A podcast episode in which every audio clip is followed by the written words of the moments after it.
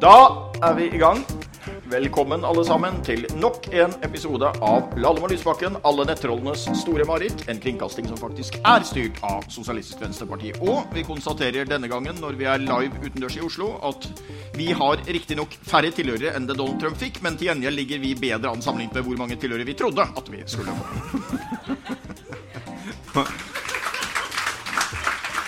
Ja, Det der må vi komme litt tilbake igjen til òg. For vi har heller ikke uh, brukt eh, k-pop-band i mobiliseringen. Men uh, først må vi bare si altså vi er på blå Uh, i Oslo. Det er sommer. Eh, Dette forklarer, altså til dere, dette forklarer fordi det jo er en podkast som mange hører og ikke ser.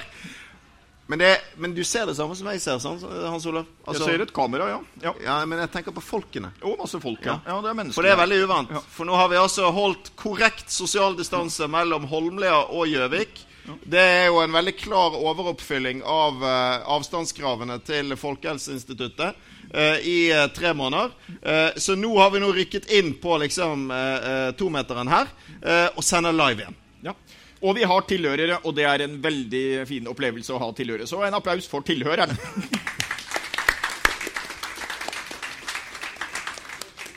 Er det uvant for deg også å ha tilhørere? Ja, så det er lenge siden nå. Eh, det har vært eh, Vi må kanskje snakke litt om våren vi har vært gjennom. Har vi det? Fordi eh, eh, nå er det snart sommerferie. Det er tid for å oppsummere våren. Hva er det vi husker fra denne våren? Det er vel et ord som peker seg ut her, og et ord som ingen kunne før våren starta, som alle snakket om hele våren, nemlig korona og ulike ting knytta til det. Er det ikke det? Jo, det er det.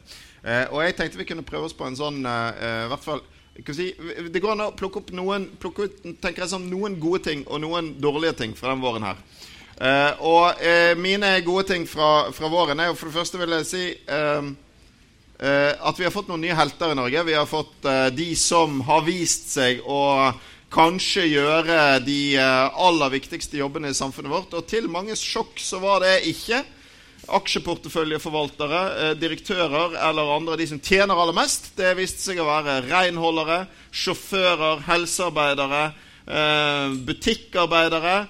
Det er liksom de som har blitt heltene denne våren. Altså det er liksom min, min første positive da, fra koronavåren. At eh, kanskje dette samfunnet har lært noe om hva slags arbeid og innsats som eh, virkelig trengs når, eh, når det gjelder. Ja, jeg tror det er en del positive lærdommer man kan ta med seg videre. Eh, Det er klart at Betydningen av håndhygiene gjør jo at det er veldig lave utslag ikke bare på korona, men på ulike andre sykdommer nå. Og dette med håndhygiene har man forhåpentligvis lært seg tydelig nå. Så tror jeg man har lært en litt sånn generell lekse på det med å ta hensyn til hverandre. På en måte man ikke gjorde før. Men så skal det tilføyes at akkurat nå så har jeg følelsen at det litt, steder er litt sånn russetid for voksne. Eh, nå sånn, nå skal vi feire at dette endelig er over her, og, og leve ut litt. Så eh, jeg tror kanskje det er viktig at man også i den fasen som kommer nå helt på slutten av våren, er litt obs på det og ikke lar det ta helt. Så eh, håndvask er på din liste over positive ting? Ja, men det er faktisk ganske alvorlig, ja. Eh, Fordi det er noe som er ganske viktig med tanke på å hindre smittespredning og ulike typer helseplager eh, for folk. Og det er veldig positivt hvis, eh, hvis man har fått eh, bedre eh, rutiner på det med hygiene. Ja, litt kjedelig, men, men ganske bra. Jeg er med på det. Kanskje vi må ha antibac permanent. Eh, eh, altså På min liste videre så er jo dugnadsånden, selvfølgelig. Eh, jeg syns jo folk i Norge skal ha for, eh, for eh, måten en faktisk har stilt opp og gjennomført på. Så det skal vi ta med oss fra, fra varen. Hvis vi klarer å stå sånn sammen når det er krise, så tror jeg eh, det lover godt for det samfunnet. Hvor er den Smittestopp-appen på lista di? Sånn 174 Ja, jeg kommer da? Jeg kommer til, jeg kommer til dårlige, dårlige tingene etterpå. Men jeg, for jeg har jo en topp tre først. Og topp, eh, altså det Tredjeplassen er hjemmekontor. Ja. Eh, fordi eh, Ja, du er ikke så glad Jeg trodde du likte hjemmekontor. Jo da, jeg, jeg har hjemmekontor stadig vekk. Jeg, men, har men, men, uh, det, det- minte meg bare på at uh, når jeg satt og jobbet med og leste fagbevegelsens historie, og det, så var jo et av på listen over mindre gode forslag som fagbevegelsen var innom på 1980-tallet, var da forbud mot hjemmekontor, og det hadde heller ikke slått an helt nå. Men det er jo noen ting man lurer litt på hvordan blir. For den der, husker du den der debatten vi hadde om det der med om det skulle være forbudt å tildekke ansiktet i det offentlige rommet og sånn? Hvor ble det av den Hvor debatten? ble det da? Plutselig så var det påbud mot å tildekke ansiktet i det offentlige rom her. Ja, eller den at eh, du er ikke norsk hvis ikke du tar folk i hånden. Ja, den også. Eh, Det var Det var også en sånn rar greie. Og det blir, det blir litt spennende å se hvordan det blir videre. Om vi skal begynne å ta hverandre desto mer i hånda når dette er over, eller hva som egentlig skjer der. Ja, Poenget mitt med hjemmekontor var i hvert fall at jeg tror at det har også ødelagt en del myter om hvor mye kontroll du trenger for at folk skal være produktive. For det viser seg at jammen har folk fått jobben gjort, også hjemme uten sjefen. Ja. En annen ting jeg tror kan være positivt, faktisk, er hvis vi får en økt bevissthet om at hvis du er syk, så er det dumt å gå på jobb og smitte andre mennesker. For Det er ganske viktig å ta med seg videre her. og Det fører til at vi får ned sykefraværet hvis vi får etablert gode rutiner på at folk som er syke og smittefarlige, blir hjemme i stedet for å tvinge seg til å gå på jobb. Wow. Flere ting på positive ting? Jeg syns vi har klart å være ganske Ja, ja, positive nå. Men, jeg synes eh, jeg kan, kan ta med litt grann på sånn koronahumor, da. fordi det er jo uunngåelig at det også oppstår en del. Jeg likte jo veldig godt den der oppdateringen fra hun dama som nå fortalte at nå hadde hun til og med innledet et forhold til ektemannen sin. Hun har aldri tenkt på han som en mulighet før, men eh, nå var det liksom absolutt eneste mulighet som fantes. Så det kan jo være en positiv ting. Eh, eh, Jeg har å gi en liten ros til en eh, venstremann i ytterste utkant av bekjentskapskretsen, som jo kom med en kreativ vri der og mente at nå var det akkurat riktig tid å melde seg inn i eh, Venstre. fordi For det første er det nesten ingen i partiet. For det andre, de som er her, står så innmari langt unna hverandre i alle sammenhenger at det fins ingen smittefare i det hele tatt med å bli Venstre-medlem. Og det syns jeg er sånn eksempel på god selvironi og koronahumor. Eh, veldig bra. Ok, er du, er du ferdig med positive ting nå? Ja, det var flere som lo. Ja, ja, ja, ja, jeg er enig i det. Jeg er enig i det. Ok, men Da tar vi de dårlige tingene. Bortsett fra korona sjøl, som selvfølgelig eh, er Men det er selvsagt at det er ikke på listen min. Så eh, er eh, nummer én Det som har irritert meg kanskje aller mest denne våren, det er de arbeidsløse som har eh, ventet på pengene sine. Det er liksom Norge 2020. Eh, arbeidsfolk har ikke mat på bordet. Eh, og likevel så eh, er det altså ikke mulig å få pengene fram før i juni. Så det er jeg kan si, på toppen av min eh, bunnliste, og det har skapt veldig mye fortvilelse hos mange. Nummer to jeg raser gjennom her, er, er oljeskatten. Det er jo altså våren når arbeidsløsheten greide å sørge for at vi istedenfor å føre en eh, industripolitikk for framtiden, fikk et flertall for digre skatteletter til oljeselskapene og oljedirektørene. Det tror jeg kommer til å stå igjen eh, som en ganske eh, kjip ting om våren 2020. Og det det tredje på min bunnliste er hjemmekontor. Aha. Ok. Så du har hjemmekontor både på topplista og bunnlista? Ja, for jeg tror det er akkurat som folk føler det, egentlig. At det, det var mye bra med hjemmekontor en stund, og så har mange kanskje nå nærmet seg det punktet der eh, behovet for å møte folk eh, er eh, ekstremt stort. Sånn at eh, jeg kan si, overdose hjemmekontor er definitivt på bunnlisten. Ja. Nei, jeg tror vel at Bunnlisten min så må vel den der Smittestopp-appen tror jeg vel må komme ganske høyt opp på listen. Den hadde altså til, til, tilnærmet ingen positiv effekt. Den var viste seg å være stadig mer betenkelig når det gjaldt personvern. Og så er jeg fryktelig redd for denne utviklinga mot å tro at alle problemer kan løses med apper. Så jeg kan vel vende det positivt da, og, og, og si at man kan jo håpe at den der idiotiske teorien om at alt mulig kan løses med en app, i hvert fall fikk et litt sånn grunnskudd eh, i løpet av eh, denne perioden. Men det var, det var mange triste, og det var, det var en hard periode for mange. Får, siden du tok eh, det med de arbeidsledige og det, så får jeg ta kommunene, da. Fordi eh, Det er mye positivt å si om regjeringens håndtering av koronakrisen og de tiltakene på nasjonalt nivå, og det, men det kommer til å bli en kjempekrise rundt i kommunene i etterkant hvis man ikke får på plass veldig mye bedre støtteordninger enn de man har hatt til nå. Fordi kommunene skvises i begge ender. altså Det er mange som har fått økte utgifter, og du har fått eh, mindre skatteinngang og andre inntekter som vil eh, komme fremover her. Så det blir en kjempekrise i Kommune-Norge, og det er min faktisk nesten største bekymring i øyeblikket. hva som kommer til å skje med det. Du sitter i kontrollutvalget i Gjøvik kommune. Ja. Er det noe kontroll? Eh, Ja, eh, vi får håpe at kontrollutvalget i Gjøvik kommune har eh, sakene sine under kontroll. Men at situasjonen er under kontroll etter koronakrisen, det tror jeg det er mange kommuner som er veldig usikre på hvordan det blir videre. ja. Ok. Vi må snakke om Trump og TikTok. Ja, vi må vel det. Og her er, Jeg fikk en veldig sånn sterk følelse av at eh, min generasjon eh, eldes tidlig eh, denne uken. Fordi eh, det var så mange ting jeg ikke forsto. Eh, når, eh, om den der mobiliseringen for at Trump ikke skulle få fylt opp den der salen i Tulsa i Oklahoma, som det altså tok 19 900 folk og det, det var jo ganske glissent inni der. Og det var jo etter at Trump hadde skrytt av at det var en million folk som ville inn på arrangementet. Og da er jo historien følgende at k-pop-fans på TikTok har mobilisert for å sørge for at det ble levert så mange ønsker om billetter at Trump skulle tro det kom en million mennesker. Og her, altså, Det er så mange lag i denne historien. sant? Fordi det er liksom TikTok, der er jeg ikke. Det er k-pop. Der er du heller ikke. Nei. Nei, altså Og Trump er du vel heller ikke helt på, egentlig, Nei. så du er vel egentlig nei, det- helt frakobla. Men det var et, et Trump er i hvert fall et fenomen jeg hadde litt større øh, liksom, et, Jeg trodde jeg kunne noe om det. Men kraften i k-popen det kom som en overraskelse på meg. Ja, jeg, altså er eh, Nå må jeg ta alle former for at jeg har heller ikke forstått noe som helst av det tekniske og, og sånt rundt dette, men eh, er rett og slett sammenfatning av det her paradoksalt nok at Donald Trump altså er blitt lurt av hackere? Ja, han er i hvert fall For det er jo i så fall en ganske paradoksal vri etter hva som har Det er veldig gøy. Altså, han har i hvert fall blitt lurt av uh, masse tenåringer som er veldig gode på sosiale medier. Ja. Uh, det syns jeg, jeg er utrolig gøy. Uh, det har jo heller ikke vært noe spesielt god uke for Trump, fordi John Bolton har kommet med denne boken sin, der han avslører masse fra det indre liv i Det hvite hus. Men det har skapt en liten sånn forvirring hos meg. Altså, John Bolton er den tidligere sikkerhetsrådgiveren eh, til Trump, men han er også en altså, veldig kjent for å ha vært for krig hele sitt liv. Eh, bortsett fra den gangen han sjøl var i alder til å bli eh, eh, til å måtte dra til Vietnam. Da sørget han for å komme i nasjonalgarden istedenfor, sånn at han tilfeldigvis måtte avtjene i USA. Men etter det har han alltid vært for krig. Har vært en pådriver for Irak-krigen, vært en pådriver for at eh, USA skulle invadere Iran. Så mitt problem med dette er at liksom på listen, den veldig korte listen over folk jeg nok kanskje misliker enda mer enn Donald Trump, så sto egentlig John Bolton.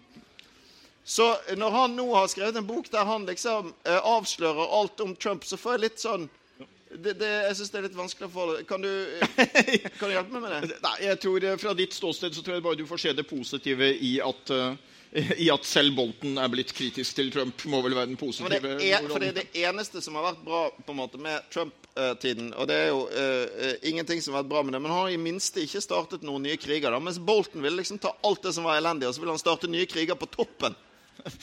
Ja, nei, det er, jo, det, det er jo litt av en duo. Han er jo litt av en eh, bøffel, den godeste Bolten. Men eh, det er vel litt sånn blanda reaksjoner i USA også, fordi Bolten har jo etter hvert fått et eh, Det er jo ganske mange i begge partiene som ikke liker, som ikke liker Bolten. Men det vi lurer på her, er, er det en sånn situasjon Jeg er ikke jeg så veldig god i matte heller, men er det en sånn situasjon hvor minus ganger minus blir pluss? For jeg får nesten den eh, følelsen at, eh, at det er det vi ender opp med. Altså at du har to negative størrelser, og konklusjonen på denne historien ble på sett og vis Ja, ja, eh, ja. Kombinasjonen av eh, de negativene blir i sum positiv fordi de går i baret, liksom. Ja, Ja. n- n- Ja, men det er jeg med i på. den retning. Har han Men- lest boken, eller? Eh, Nei, altså jeg, jeg venter på å få den. Jeg er sånn som liker å lese bøker, eh, bøker med sider og papir og sånt. Jeg, så jeg venter på å lese den. Jeg har jo lest en del om den. Men det jeg faktisk er veldig spent på, er at eh, det, det er Donald Trumps niese har eh, bebudet en bok om han som skal komme ganske snart, som visstnok er helt ekstremt kritisk. Um, og det blir jo litt spennende å se på, fordi nå er det jo familien er jo snart det eneste Trump har eh, tilnærmet hatt full støtte fra, sånn det har sett ut.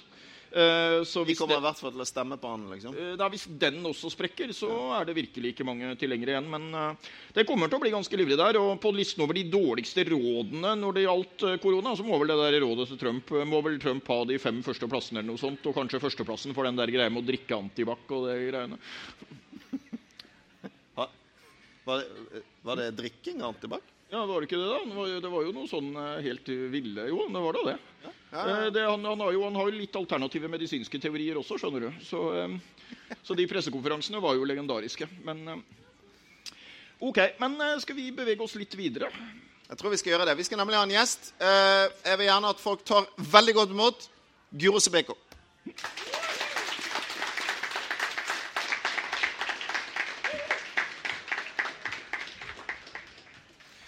Guro eh, er altså eh, kjent for eh, folk eh, for flere, tror jeg, av de tingene hun eh, gjør. Hun er forfatter av romaner og eh, barnebøker. Hun er slampoet, hun er skribent, samfunnsdebattant, antirasist.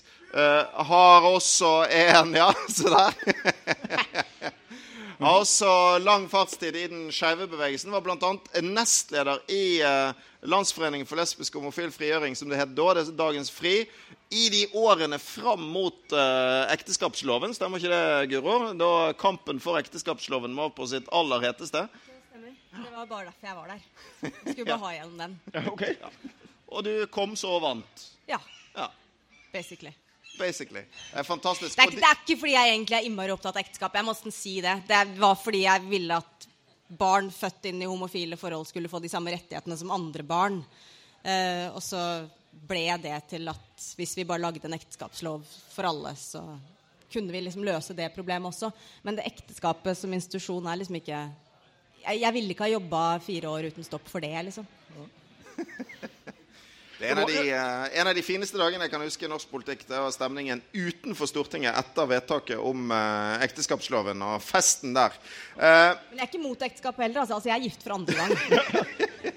Det var, det var faktisk det var en sånn retorisk spørrekonkurranse jeg satt og hørte på, hvor et av spørsmålene som kom opp, var hva kalles den eh, sykdommen hvor du hører den samme irriterende, monotone duringen i ørene time etter time, dag etter dag, måned etter måned, år etter år. Altså Svaret er jo tinnitus. Men de svarte ekteskap, og det syns jeg egentlig var et fryktelig morsomt Fryktelig morsomt svar, da. Men ok, vi er for ekteskapsloven alle sammen, ser det ut som. det er jo sånn at det er pride-uke. Det er litt annerledes pride. eh, men eh, dette er jo også pride-utgaven av uh, Lallem Lysbakken. Vi skal snakke litt mer om det. Men, jeg tror, men først, Guro, liksom bare, eh, det kan hende det er noen som sitter og hører på, som lurer på hva, er, hva gjør egentlig en slampoet? Hva er slampoesi? Altså, en slampoet slemmer jo, da. Ehm, og det Jeg kan selvfølgelig snakke veldig sånn mye og teoretisk om slampoesi. Jeg har skrevet en bok om det, og sånn, men, men jeg kan jo bare vise det fram i stedet. Hvis det er greit for deg. Det hadde vært sinnssykt bra. Får jeg, får jeg lov til det av dere? Da blir du, Skal vi slamme? Ja? da blir du historisk sånn første slampoeten på denne podkasten, og det er en eh, ettertraktet posisjon.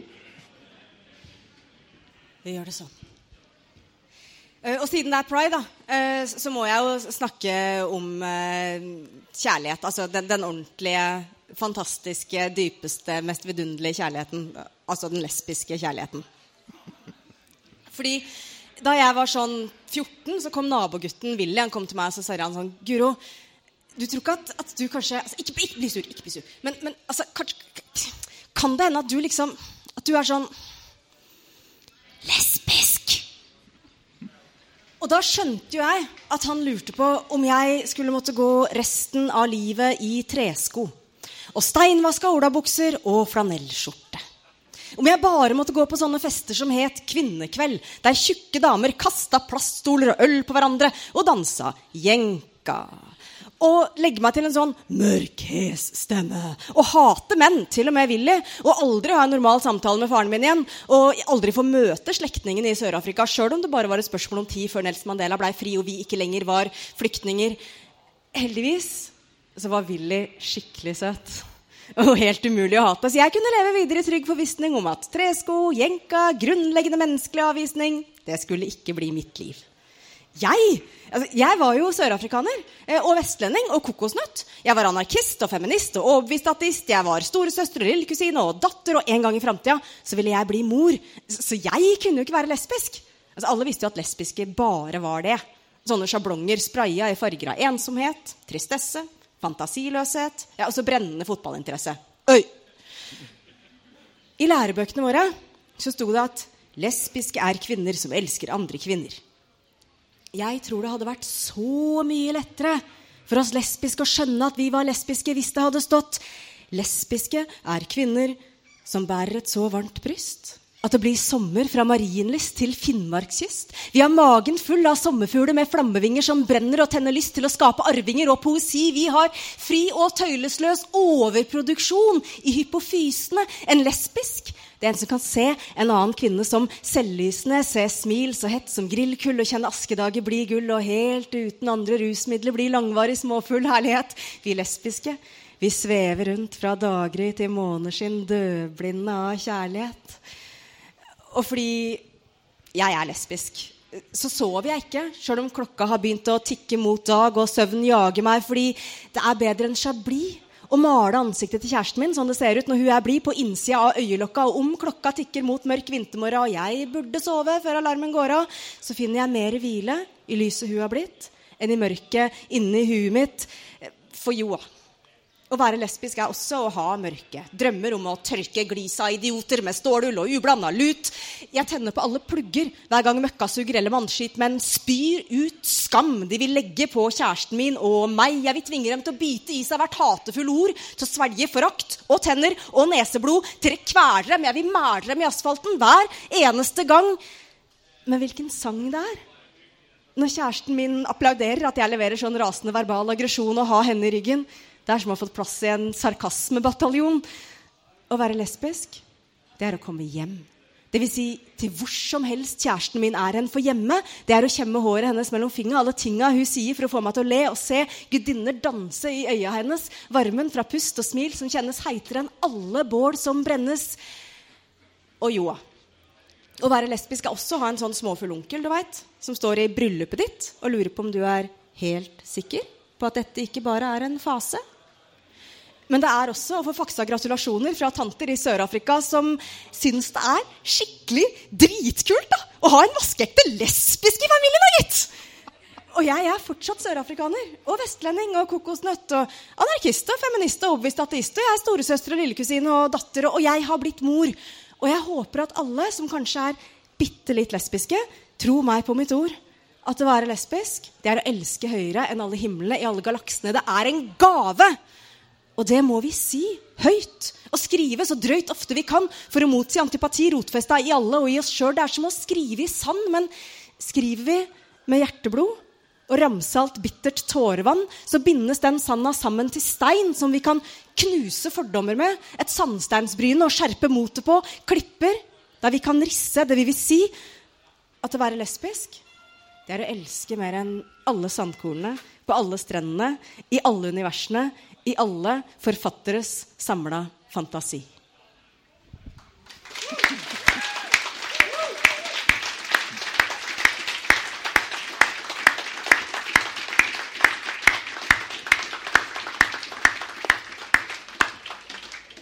Nei, fantastisk. Det, jo, det tror jeg folk fikk et uh, veldig godt svar på mitt spørsmål. Tusen, tusen takk, uh, Guro. Uh, den satt. Jeg hørte altså Guro slemme for kvinnefrigjøring og abortloven på 8. mars i fjor. Det var, det var, det var mektig. Guro, vi må snakke litt om pride. Um, veldig annerledes pride i år, selvfølgelig. Fordi det blir ikke parade og sånn. Uh, det blir jo ikke det. Det gjør ikke det. Det er ganske trist. Ja. Ja. Men blir det fint likevel? Noen ting blir jo fint likevel. Og for noen så er jo denne priden den fineste priden ever. Det er jo noen som aldri får være med. Mm. Eh, og de som aldri tør å være med ellers, de får jo være med på alt det som er digitalt. Ja. Så det er jo fint. Men for oss som liksom har vært med hvert år siden 1990, så er det ganske traurig, altså. Det er det. Ja. Men det, eh, vi, vi snakket litt om, om uh, kampen for ekteskapsloven. Det er nå tolv år siden den ble uh, vedtatt. Det hadde jo vært på en måte store, det store målet for bevegelsen i, i mange år på det tidspunktet. Den store, den store politiske kampen. Hva, hva er de store spørsmålene nå? Det, er hvis, eh, det, det du tenker at er aller viktigst av eh, LHBT-kampsaker å få satt på dagsordenen på, på denne priden? Noe du brenner ekstra for i år? Altså, etter at uh, man ikke lenger uh, driver med tvangssterilisering av transfolk, uh, så tenker jeg jo at veldig mye av det juridiske er på plass. Eh, og de som kanskje driver den aller viktigste homokampen nå, det er jo de som driver Rosa kompetanse, f.eks. Eh, som driver opplæring av eh, jurister og lærere og barnehagefolk og sykepleiere. og og andre som trenger den kompetansen. Altså hvordan kan du gjøre en god jobb for hele befolkninga, også eh, for den skeive delen av befolkninga. Eh, og så er det jo internasjonalt, da. Og vi er jo en ganske sånn god posisjon. Eh, hvor vi faktisk har mulighet til å støtte skeive bevegelser i mange andre land. Eh, og også har lang tradisjon for å gjøre det. Og FRI har jo en helt fantastisk internasjonal avdeling med folk som har jobba nesten siden 1990 eh, med de spørsmålene her internasjonalt.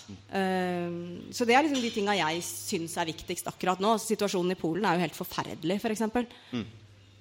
Ja, men Det er jo litt interessant når du nevner det. fordi Mens vi i Norge jo på sett og vis hatt en slags evolusjonær utvikling som stadig går oppover, så er det jo andre land som absolutt ikke har opplevd det, men snarere at det til og med har gått tilbake og blitt verre enn det var. Ja, eh, Flere land i Øst-Europa bl.a. Så det er jo tankevekkende oppi det hele. Ja, altså det er jo Skal man trekke noe positivt ut av det, så er det jo at vi har jo noe å lære. Det er ingen kamper som er vinner for alltid. Aldri. Så er det også en liten lærdom på det der, at Veldig ofte så tenker man liksom at når kampen for det juridiske er vunnet, så er kampen vunnet. Men veldig ofte så fortsetter jo kampen i realiteten etter at juridiske rettigheter er sikret også. Som vel også er litt aktuelt i det tilfellet. Det er jo også sant, og det er jo sant i Norge også. Altså det er klart at For veldig mange i Norge så er jo ikke kampen vunnet i det hele tatt. Eh, det hjelper ikke å ha juridiske rettigheter på plass hvis man er Jehovas vitne, f.eks. Men det som har skjedd i Norge, er jo at man har hatt en sånn slags vekselvirkning da, mellom at man får en endring i befolkninga, så får man en endring i lovverket, og så fører den endringa i lovverket til en større endring i befolkninga, som igjen kan gjøre det mulig med en større endring i lovverket. Eh, og altså eh, Endringene i folks holdninger, eh, de store endringene i folks holdninger, har jo kommet heller etter at man har fått endra en lov, enn før. Eh, men man måtte jo endre nok holdninger til å faktisk få gjennom den lovendringen først. Det er litt som røykeloven. ikke sant? Dere husker den gangen vi alle syntes det var skikkelig skikkelig teit å ikke få røyke inne på pub? Men det der er interessant også f.eks. et historisk perspektiv med abortloven. så er det klart at du fikk selvbestemt abort i Norge på et tidspunkt da tilstrekkelig mange hadde begynt å støtte det. Men samtidig så var det en veldig stor holdningsbevegelse som kom i årene etter det. Og det tok en, noen år før man liksom hadde et klart flertall for det. Det var først en, noen år etter at loven hadde kommet. Så jeg vet ikke om man ser noe av det samme her. Det tror jeg absolutt. Uh, og så er det jo altså Abortkampen er jo virkelig en kamp som aldri ser ut til å være vunnet. Uh, og vi skal huske på at Eh, på samme måte som enkelte partier har veldig lett for å kaste kvinnesaken under bussen. Det er jo et rimelig soleklart uh, flertall for uh, selvbestemt abort på Stortinget. Det er jo ikke det som er problemet. Men det er noe med hvilke saker du er villig til å selge. og det er klart at det at vi kan komme i en posisjon hvor alle de skeive sakene er saker hvor, som man er villig til å selge for å få regjeringsmakt, det skal vi jo ikke se bort ifra det, å, det, å, vinne holdningskamper kan jo som dere er inne på være, være, ofte enda vanskeligere enn å vinne de juridiske rettighetene. For det å, det å utfordre folk sine holdninger, det er jo eh, kan ofte være den tøffeste jobben av alle. det. Uh, det vet du jo litt om, Guru, for her går det an å også trekke en del paralleller til uh, en annen kamp som du står med oppe som vi skal snakke om litt etterpå, men som er den antirasistiske kampen. Hva tenker du, Kan skeivebevegelsen og den antirasistiske bevegelsen du, du, har lang erfaring fra begge to. Har de mye å lære fra hverandre? Eh, hva er de, hva er de viktigste forskjellene og likhetene, syns du? Så jeg tenker jo at Den antirasistiske bevegelsen har mye å lære av den skeive bevegelsen. Eh, fordi den skeive bevegelsen har klart å komme veldig veldig langt på eh, altså egentlig veldig kort tid. da. 30-40 år er jo i prinsippet ingenting. mens den antirasistiske kampen i samme periode, i hvert fall de siste 20 åra, har gått tilbake. Altså der, der, har det gått feil vei. Eh, og fordi det har gått feil vei juridisk, eh, så har det gått feil vei holdningsmessig. Og dermed så går det også feil vei enda mer feil vei juridisk. Eh, sånn at eh, Jeg tenker jo at vi skal se hva den skeive bevegelsen har gjort, og vi skal skjønne hvor viktig eh, lovverket og stortingspolitikere er i det arbeidet vi gjør. Eh, og ha større fokus på det enn vi har hatt hittil. Mm. Jeg ser at du skal holde eh, pride-foredrag. Ja. ja. Eh, og der skal du snakke om altså det som kalles eh, interseksjonalisme. Um, det er jo et ord som mange sikkert ikke har uh, et en, et klart forhold til. Men jeg ser at du eh, bl.a. I, i, eh, i, boken din eh, har beskrevet det som kryssdiskriminering. Du, for, nå skal vi jo ikke liksom prøve å mobilisere noen fra å da, eh, gå på foredraget, så vi må være forsiktig liksom, med hva du slipper her. Men går det an å si, si noe om hva budskapet ditt der kommer til å være? For det er jo det henger jo nettopp sammen med det du snakket om nå. Altså forholdet mellom uh, ulike kamper mot undertrykking og diskriminering. Ja, altså jeg har jo brukt uh, interseksjonalitet uh, omtrent hittil sjøl, og tenker at det er jo veldig dumt av meg. Kryssdiskriminering er et mye bedre ord. Men en intersection på engelsk er jo et veikryss. Uh, og poenget er jo da at hvis man forestiller seg at vi alle går rundt på hver våre veier, og på de veiene så kjører dis diskriminering, og diskrimineringen kan treffe deg. Eh, hvis du er på den samme veien som den spesifikke diskrimineringen. Eh, så er det noen av oss som står i veikryss der to eller flere sånne veier møtes. Og da kan vi jo naturlig nok treffes av diskriminering fra alle de veiene. Og I tillegg så oppstår det noen sånne helt unike diskrimineringsformer som bare treffer oss som står i akkurat det veikrysset. Eh, du kan f.eks. bli utsatt for en spesifikk type diskriminering som ikke er fordi du er melaninrik eller fordi du er kvinne, men fordi du er melaninrik kvinne. Og den treffer ikke melaninrike menn, og den treffer ikke hvite kvinner. Eh, og da treffer den plutselig så få. For aldri, altså jo, jo, flere sånne veier som krysses i det veikrysset du står i, eh, jo færre mennesker vil det være der. Og da er det også mye vanskeligere å eh, kjempe den kampen da, mot den diskrimineringen, fordi man er rett og slett eh, færre hender.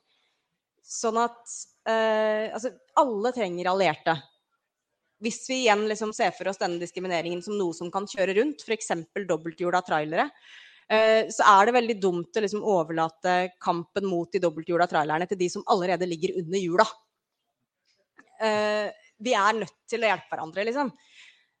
Men de som aller mest trenger allierte, det er jo de som står i veikryss. Og jeg står jo i et sånt kryss mellom å være kvinne og å være melaninrik og å være skeiv. Eh, men likevel så er det et ganske privilegert kryss å være i. Eh, det ville vært forferdelig mye vanskeligere for meg eh, hvis jeg var funksjonsvariert, f.eks. Det ville vært mye vanskeligere for meg hvis jeg var trans. Ja, det, altså det er ikke Det er ikke det verste krysset å stå i, det jeg står i. Så det er jo en grunn til at det er lett for meg å stå der og rope. Så det politiske svaret på det, det er å bygge bredere allianser. Hvem kan være gode allierte? Alle kan være gode allierte. Alle mennesker, alle organisasjoner, alle bedrifter. Alle kan velge å være gode allierte. Det, det er bare et valg man tar.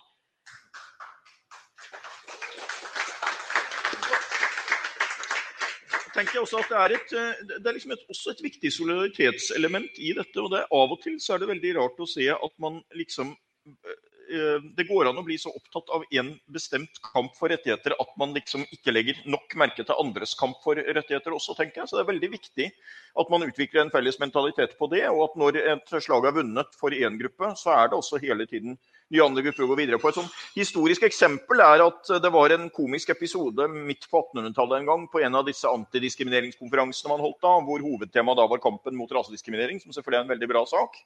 Eh, og Der ble da flere av de amerikanske deltakerne nektet å ta ordet på konferansen fordi de var kvinner. Og Det å ikke få snakke på en antidiskrimineringskonferanse fordi du er kvinne, er jo på sett og en ganske fascinerende opplevelse, men det bør jo ringe noen ganske kraftige bjeller der, tenker jeg. Det burde det jo. Eh, og dette er jo en sånn altså, sorry, spark til arbeiderrørsla. Uh, men det er jo et problem uh, også fordi at hvis du Én ting er at ingen er fri før alle er fri. Men hvis du tenker at OK, vi skal kjempe for alle de homofile, f.eks., så gjør du ikke det hvis ikke du også kjemper for de homofile som er funksjonsvarierte, og de homofile som er melaninrike. Hvis du sier at nei, vi kjemper arbeiderkampen, vi skal kjempe for alle arbeiderne. De fleste arbeidere er melaninrike. Seriøst, liksom. Veldig mange av oss er kvinner. Du, du, kan ikke si at nei, det er identitetspolitikk, det skal ikke vi drive med. Altså, Å være arbeider er selvfølgelig også en identitet. Ja. Uh, og, litt artig eksempel fra norgeshistorien er at det var I Grunnloven fra 1814 så var det jo to grupper som var så å si aktivt diskriminert. da. Det var jo jødene og jesuittene. Og det ble det jo veldig mye snakk om. Også noen tiår senere så fjernet man forbudet mot jødene, men man fjerna ikke forbudet mot jesuittene. Det er også ganske, ganske, fascinerende. Altså, du har da ikke kommet til en konklusjon om at det er feil å diskriminere folk gjennom Grunnloven. Det er bare at ja, jødene var kanskje ikke så ille likevel. De der de blir stående igjen. Så det er jo noen sånne man trodde. Skulle jo tro at det gikk litt videre med sånn trinnvis uh, erkjennelse at uh, diskriminering er ikke greit. Uh, men det er merkelig å høre at man av og til liksom sier at det er greit bare det ikke rammer den gruppa og den gruppa. Det er jo ganske vanlig. Og så er det også sånn at veldig mye av den altså Når man sier at nei, men vi gidder ikke diskriminere den gruppa lenger, i hvert fall ikke på akkurat den måten, så er det jo ofte fordi man oppdager at det ikke lønner seg. Det er jo ikke nødvendigvis fordi man er så snill. Det er fordi det rett og slett koster ganske mange penger å diskriminere folk. Altså er no, hvorfor er vi rike, liksom? Jo, vi er rike fordi damer jobber. Det er veldig veldig dyrt å drive og diskriminere damer sånn at de ikke kommer seg på jobb. Det er helt sant. Og det, er, og det er jo det samme med eh, melaninrike mennesker. da det koster så sjukt mye med den rasismen vi har i samfunnet vårt. Det er så mange skattepenger som ikke kommer inn på konto fordi vi diskriminerer melaninrike mennesker.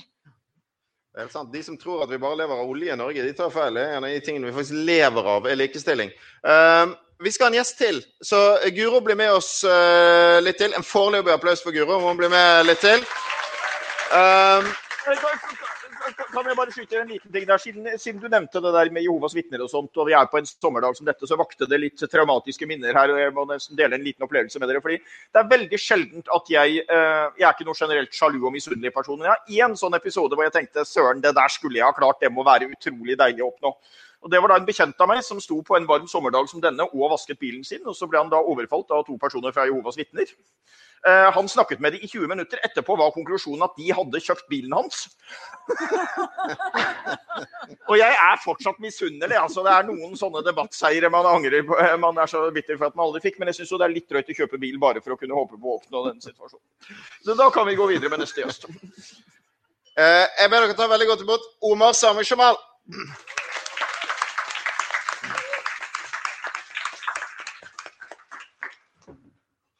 Halla, Omar. Altså, Omar, du var altså inntil nylig eh, Oslo sin byråd for arbeid, sosiale tjenester og mangfold, som jo er en, eh, en munnfull. Eh, nå har du byttet den ut med en, eh, litt, eh, en, tittel som er enklere å si, nemlig byråd for kultur, idrett og frivillighet. Som jeg, jeg tror betyr at du er byråd for det meste som er gøy. Er ikke det riktig? Ja, og eh, så har jeg liksom forstått når jeg har liksom kommet inn i det, at eh, de folka som jeg eh, jobber med og jobber for, er forvalterne av verdiene i samfunnet vårt. Når du er kunstner, så er du forvalter av verdiene i samfunnet vårt. Du er en forkjemper for de gode verdiene i samfunnet vårt.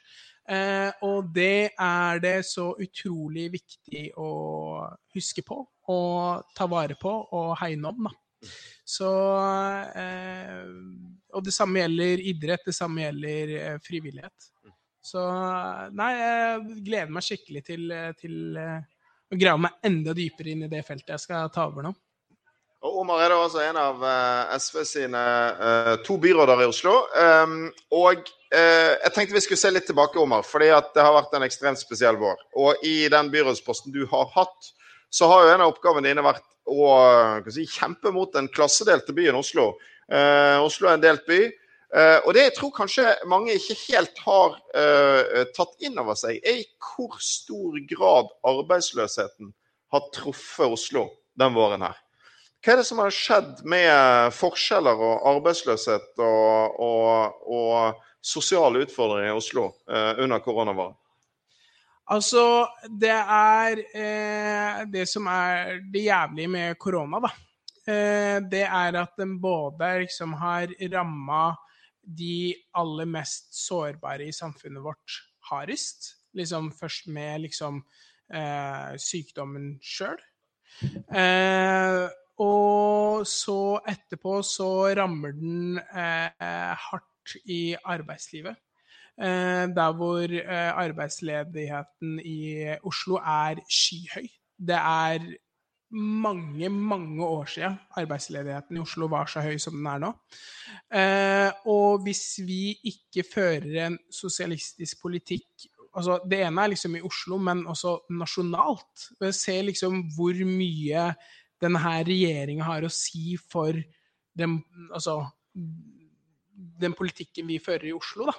Eh, og de begrensningene de setter osv., og, så videre, og spesielt på arbeidslivspolitikken, så, så, så, kommer vi til å få et samfunn vi ikke har lyst på i det hele tatt.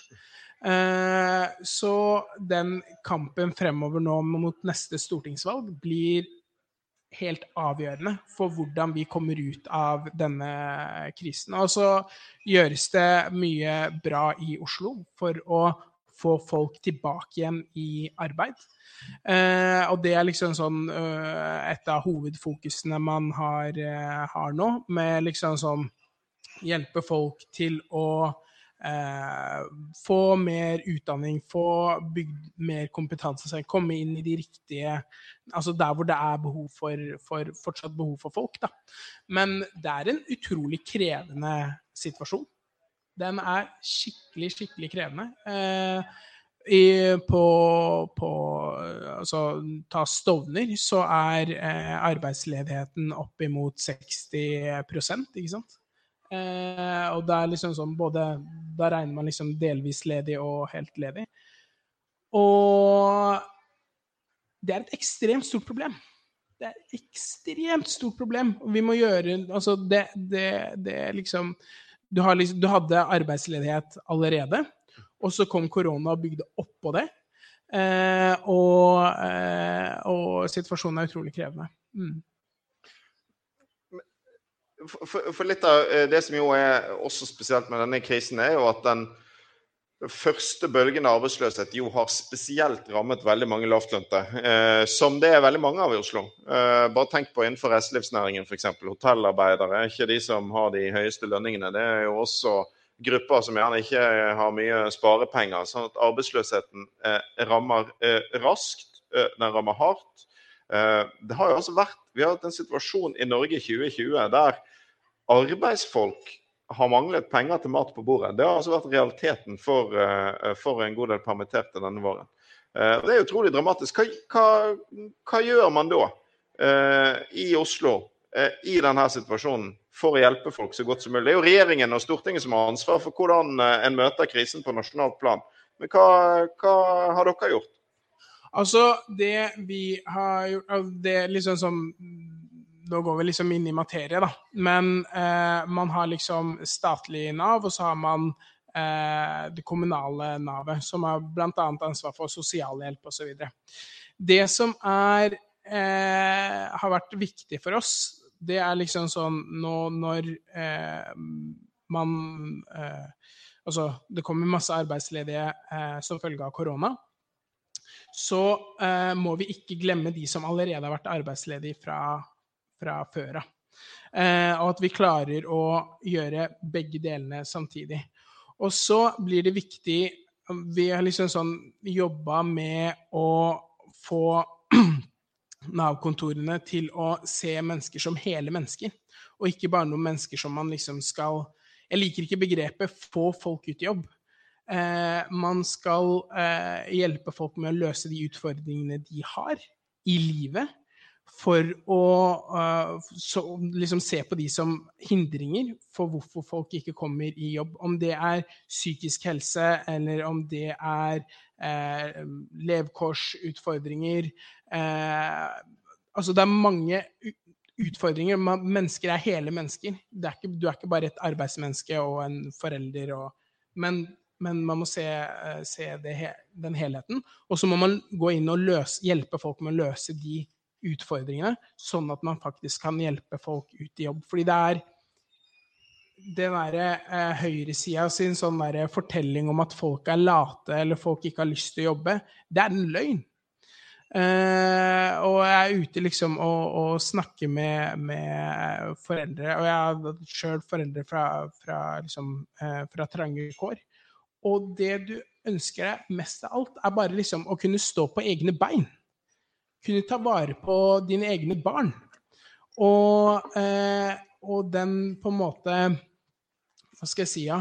Eh, det å ikke kunne gjøre det, det er, du er så maktesløs over ditt eget liv. Det er noen andre folk som styrer ditt eget liv. Eh, og vår oppgave er å sørge for at folk får kontrollen over sitt eget liv igjen. Eh, og ja. Mm. Den økonomiske krisen har, den rammer arbeiderklassen og de fattigste hardest. De rike klarer seg nå greit. Aksjemarkedene går stort sett så det griner.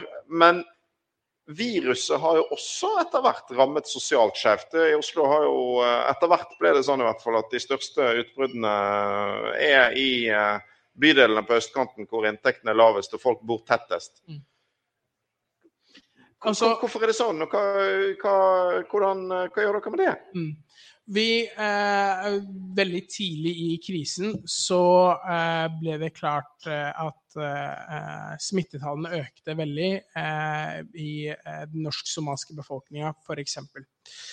Eh, og eh, vi jobba veldig mye med å klare å nå ut med informasjon til, til den delen av befolkninga.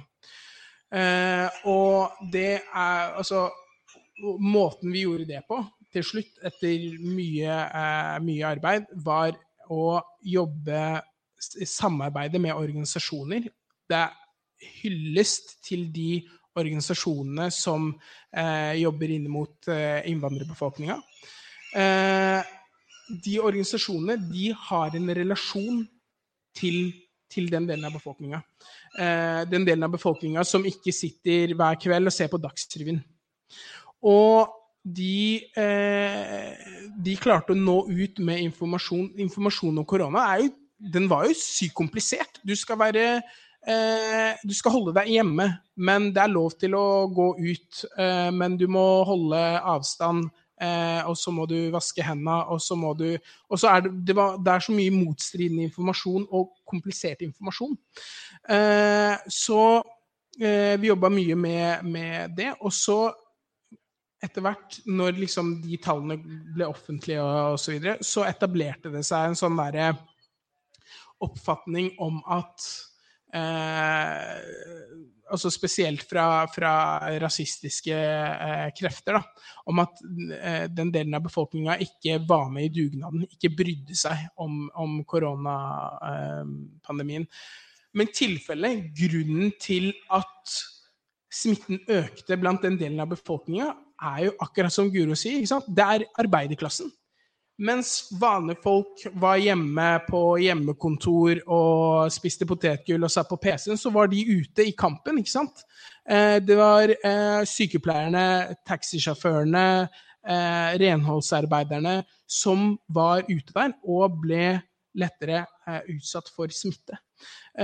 Og så kombinerer du det med trangboddhet og lavinntekt så, så, får du den effekten som man så, da, at smitten eh, økte veldig raskt. Men, men, takket være dyktige folk i kommunen, og takket være eh, organisasjonene vi jobba med, eh, blant dem eh, Bydelsmødrene, eh, Mira-senteret, så, så, klarte man å få snudd den, den utviklinga. Jeg er evig takknemlig for det. det de redda, redda rett og slett eh, utrolig mange liv.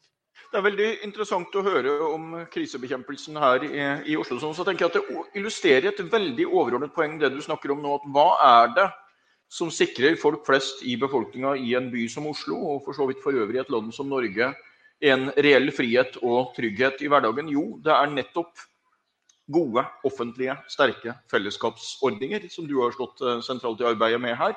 Eh, og Der har vi vært for dårlige på venstresiden på en ting. At vi har liksom i for stor grad latt høyresiden få lov til å trekke opp den der kontrasten, eller ikke i tilstrekkelig grad har motsagt dette bildet med at det er en motsetning mellom et sterkt fellesskap og individenes frihet. Tvert imot så er det et sterkt fellesskap som sikrer individenes frihet. Og det tenker jeg hele tiden når jeg hører det du forteller nå. Stemmer det med ditt inntrykk? Ja, helt klart. Helt klart. Og det er altså Det er jo eh, Altså hvis man ser, sammenligner med resten av eh, verden, så har Norge kommet veldig mykt gjennom denne krisa her. Og det er For meg så var det klart fra starten av. Det er fellesskapet. Det er når man står sammen, bærer lasten sammen, tar vare på hverandre. Da kommer man seg gjennom eh, slike kriser. Eh, og det har vi vist eh, denne gangen. Kan, kan, kan jeg bryte? Jeg, jeg, det er en ting jeg har, får så lyst til å si. Ja, eh, fordi at eh, altså, Man snakker om at ja, det er taxisjåførene, og ja, det er sykepleierne. Eh, men den elendige beredskapen vi hadde på smittevernutstyr den, så, Og det var et politisk valg. Man valgte å si at nei, det, det kan vi klare oss uten. Eh, og de man hiver under bussen nå, det er jo de som basically tjener minst. For de siste som får smittevernutstyr på sykehuset, det er portørene. Og portørene triller altså rundt, altså trilla ganske nylig rundt på koronapasienter uten smittevernutstyr, fordi det måtte man jo spare til sykepleierne, og aller først til legene. ikke sant? Altså Man har et hierarki, da. Og jeg tror fortsatt ikke taxisjåfører får eh, munnbind.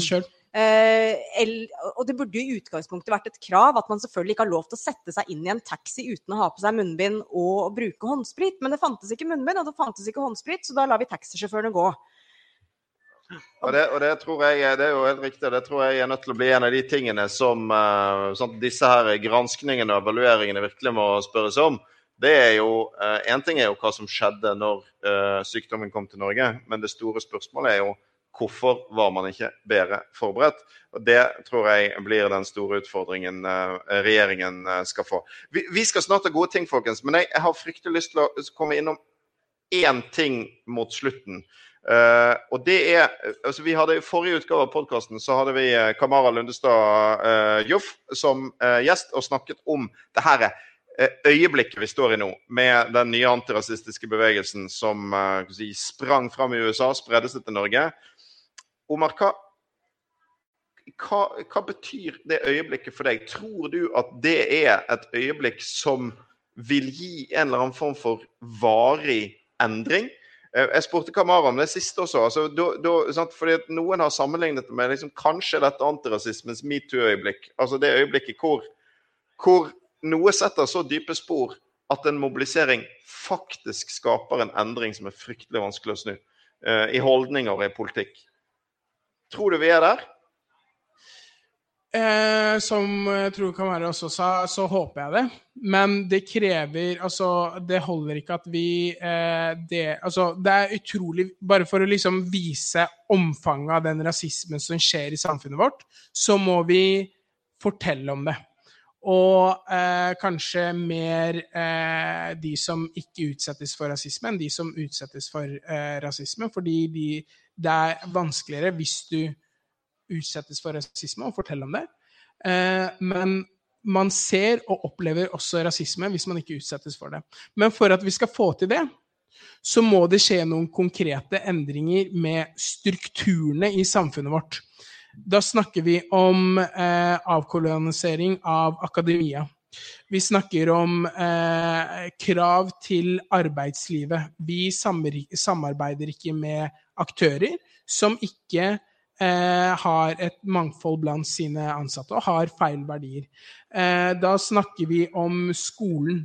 Eh, at unge eh, har en utdanning som også omfatter eh, antirasisme. Vi har, at vi får et eh, samfunn der hvor vi har lærere som vet hvordan de skal håndtere rasisme.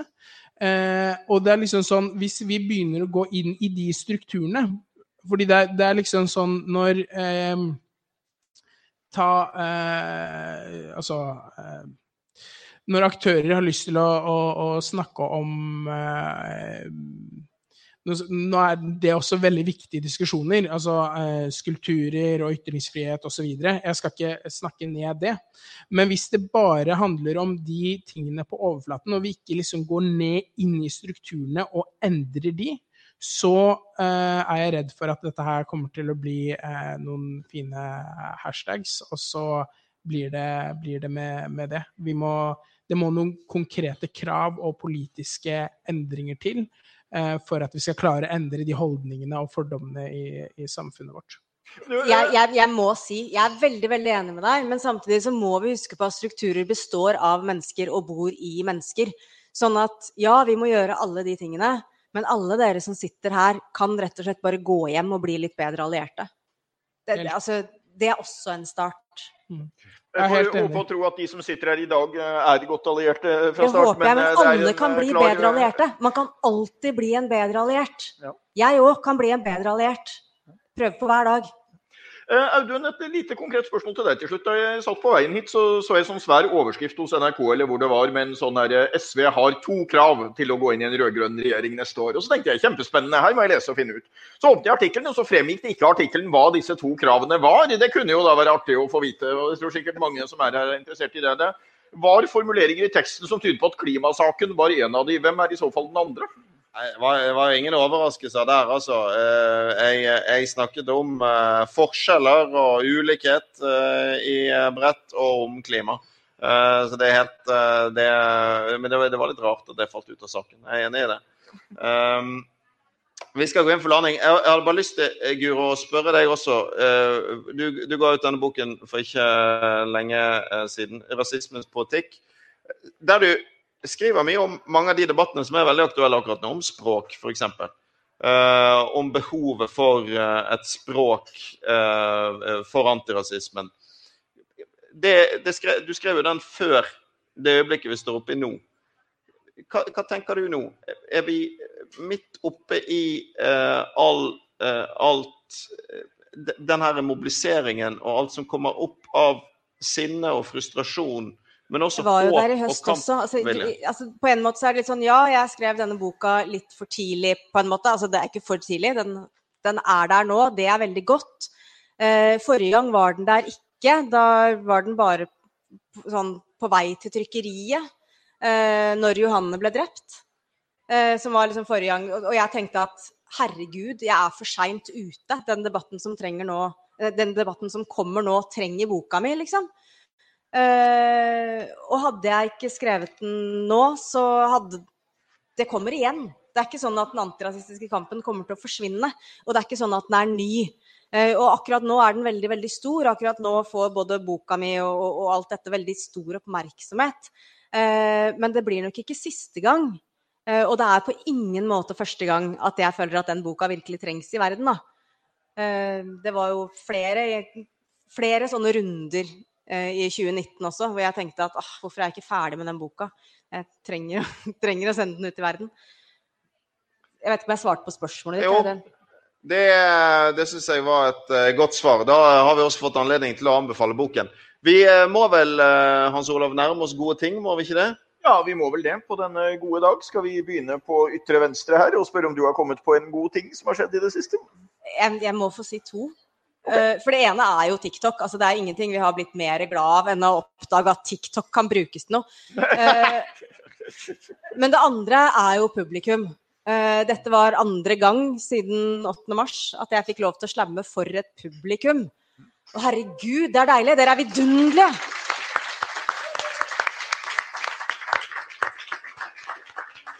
Ja, Vi er vel blitt enige om her at selv om det er veldig fint med publikum, så skal vi stå over den der stagedivinga her. Vi har hørt rykter om at det kan medføre skumle konsekvenser eh, og sånt. Så eh, vi skal vel være forsiktige med det. Må jeg komme på en god ting også, da? Eh, ja, nei, men da tror jeg det får bli at Ja, det kan vel misforstås hvis jeg tar at dette er den siste podkasten for vårsesongen. Det, det vil vel kanskje være litt skummelt å si. Så da tenker jeg at jeg heller tar en positiv vinkling og sier at det var veldig hyggelig at den siste podkasten for våren kunne være her i dag på en sånn flott dag, og med et sånt fantastisk publikum som det vi har her. Har du da, Har du en god ting? Eh, jeg har eh, en i fremtida og en eh, fra tidligere av. det jeg gleder meg til fremover nå, etter en veldig spesiell eh, vår er sommerferie.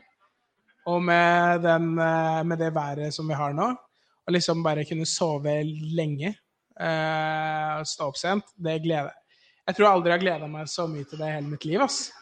Um, og så er jeg veldig glad for uh, at jeg har blitt onkel.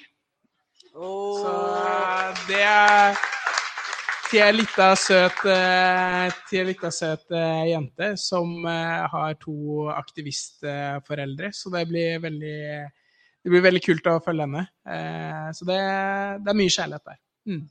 Veldig bra. Det vanligste er jo kanskje å ta én sånn god sak i nåtid. Så å ta én i fortid og én i fremtid syns jeg var en ganske morsom vri. Du skal ha plusspoeng for det. Minus og minus blir pluss. Ja, hva skal jeg ta, da? Uh, jeg er jo enig i at Ja, ja, vi vet det. Serien har starta, og Brann har vunnet opp til flere Takk for at du nevnte det for meg. Uh, 3-0, faktisk. Ja. Men, nei, men det, jeg, det, jeg, egentlig skulle si, var at Og dette vet jeg du er opptatt av òg, Omar. I dag kommer jo også meldingen om at nå skal ungene få spille fotball igjen og drive med idrett fra 1.8.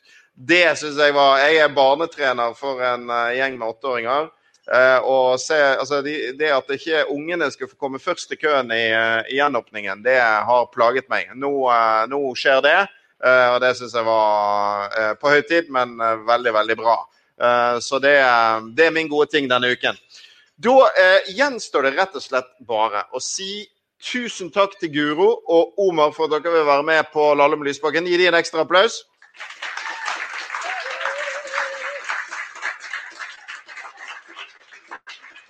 Tusen takk til dere som kom, eh, holdt korrekt avstand og var med på eh, sendingen her på Blå. Eh, tusen takk til alle dere som ser på Facebook. Tusen takk til alle som hører på podkasten. Takk til Kristoffer Kinden Endresen og Anniken Guriordet og Martin Gryner Larsen for arrangement og det tekniske. Takk til Blå for at vi får være her. Og så kan folk abonnere på Lalle med Lysbakken der du gjør sånt. Gjerne i en app. Hans Olav. Beklager det. Men det er der det som regel eh, skjer. Gå gjerne inn og gjør det med en gang, så hjelper det oss å nå enda flere lyttere.